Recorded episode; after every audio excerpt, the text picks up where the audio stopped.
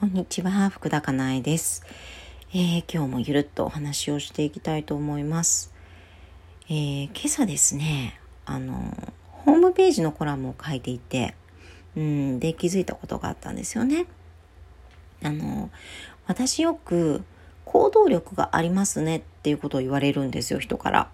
うん。で、うーん、そういうふうに言われるからそうなのかなっってぼんやり思ってたんだけど、私ね、やっぱりね、行動力って別にない人なんですよね。そう。もともとものすごくビビリで、あの、自分のやりたいことっていうのは、やれないタイプなんですよね。うん。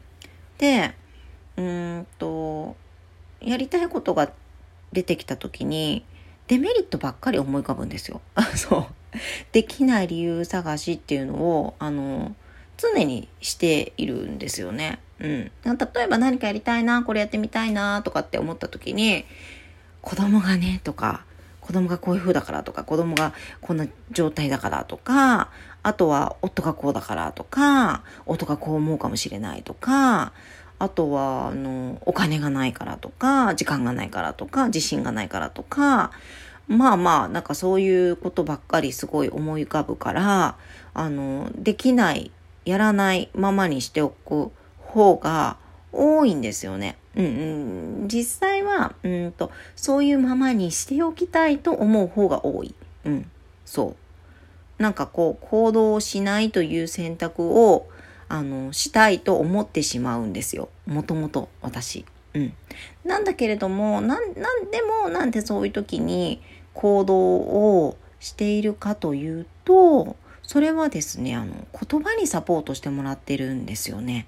そう。私、あの、自分が行動力のあるタイプではなくて、ビビリだ、ビビリだから、だから行動できないってこと知ってるんですよ、そのままだと。ね。そう。で、まあ、多くのね、まあ、幸せに成功してる人が、まあ、行動しろって言うじゃないですか。自分のやりたいことやらせてあげたらいいって。うん、それが一番早いみたいな、それが一番いいみたいなことを言うじゃないですか。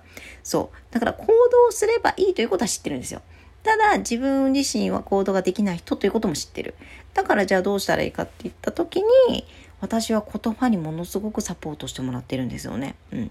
そう。で、あの、まあ、詳しくはね、ホームページの方コラムを、あの、お読みいただければと思うんですけど、例えば、うんと、うん、怖いこととか、ドキドキすることはやってみた方がいいとか、うん。あとは、あのー、失敗しないようにとか損しないようにとかって考えてしまうかもしれないけれども、うんと人生トータルで考えるとあの全然失敗でも損でもないよとかなんか勇気を出した人を神様は決して裏切らないとかなんかそういういろんな言葉にサポートしてもらってやっとやっと行動しているわけですよね。うん、でそのやっとやっと行動して行動してみるとめっちゃいいわけですよ。うん、すっごくいい方向に進むし、人生もこうグググって進むし、もう場合によっては人生が変わるような経験もするわけですよね。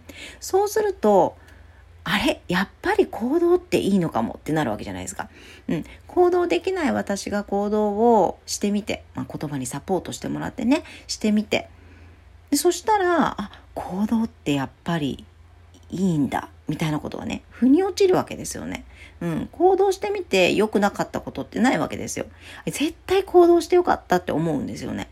だから、それをすると、次、また、あの、なんかこうやってみたいなって思ったことが出た時に、私はもともとは行動できない人なんだけれども、でも、でも前回、ああやって行動したら、やっぱりいい方向に進んだし、やっぱり行動する方がいいんだよね、この状況ってってなるわけですよ。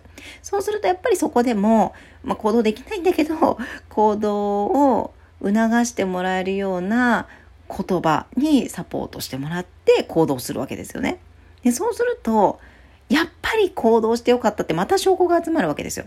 また腑に落ちるわけですよね。そうすると次また行動しようかどうか、まあこれやろうかどうかって迷うタイミングが来た時も、でも前回も前々回も行動してよかったから、やっぱりこれも行動すべきなんだよね。した方がいいんだよね。分かってる分かってるみたいな状況になるわけですよ。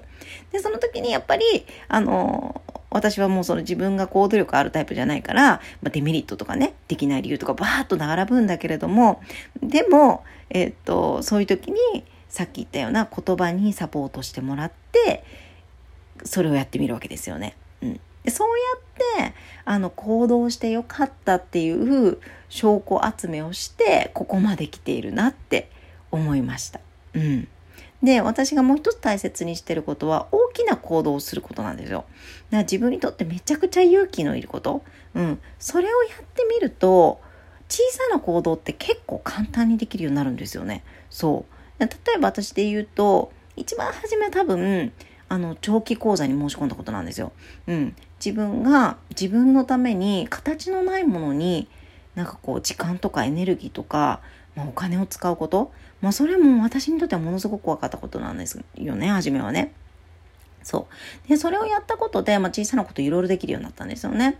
で、その後はやっぱり教員退職かなと思うんですよ。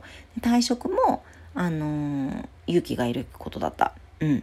で、あと自分で事業を始めることもそうですね。うん、あとは引っ越し。家族で、あの、名古屋から東京に引っ越してきたのも大きな行動だったと思うんですよね。で、そういう大きな行動をやると、小さな行動って割と簡単にできるんですよ。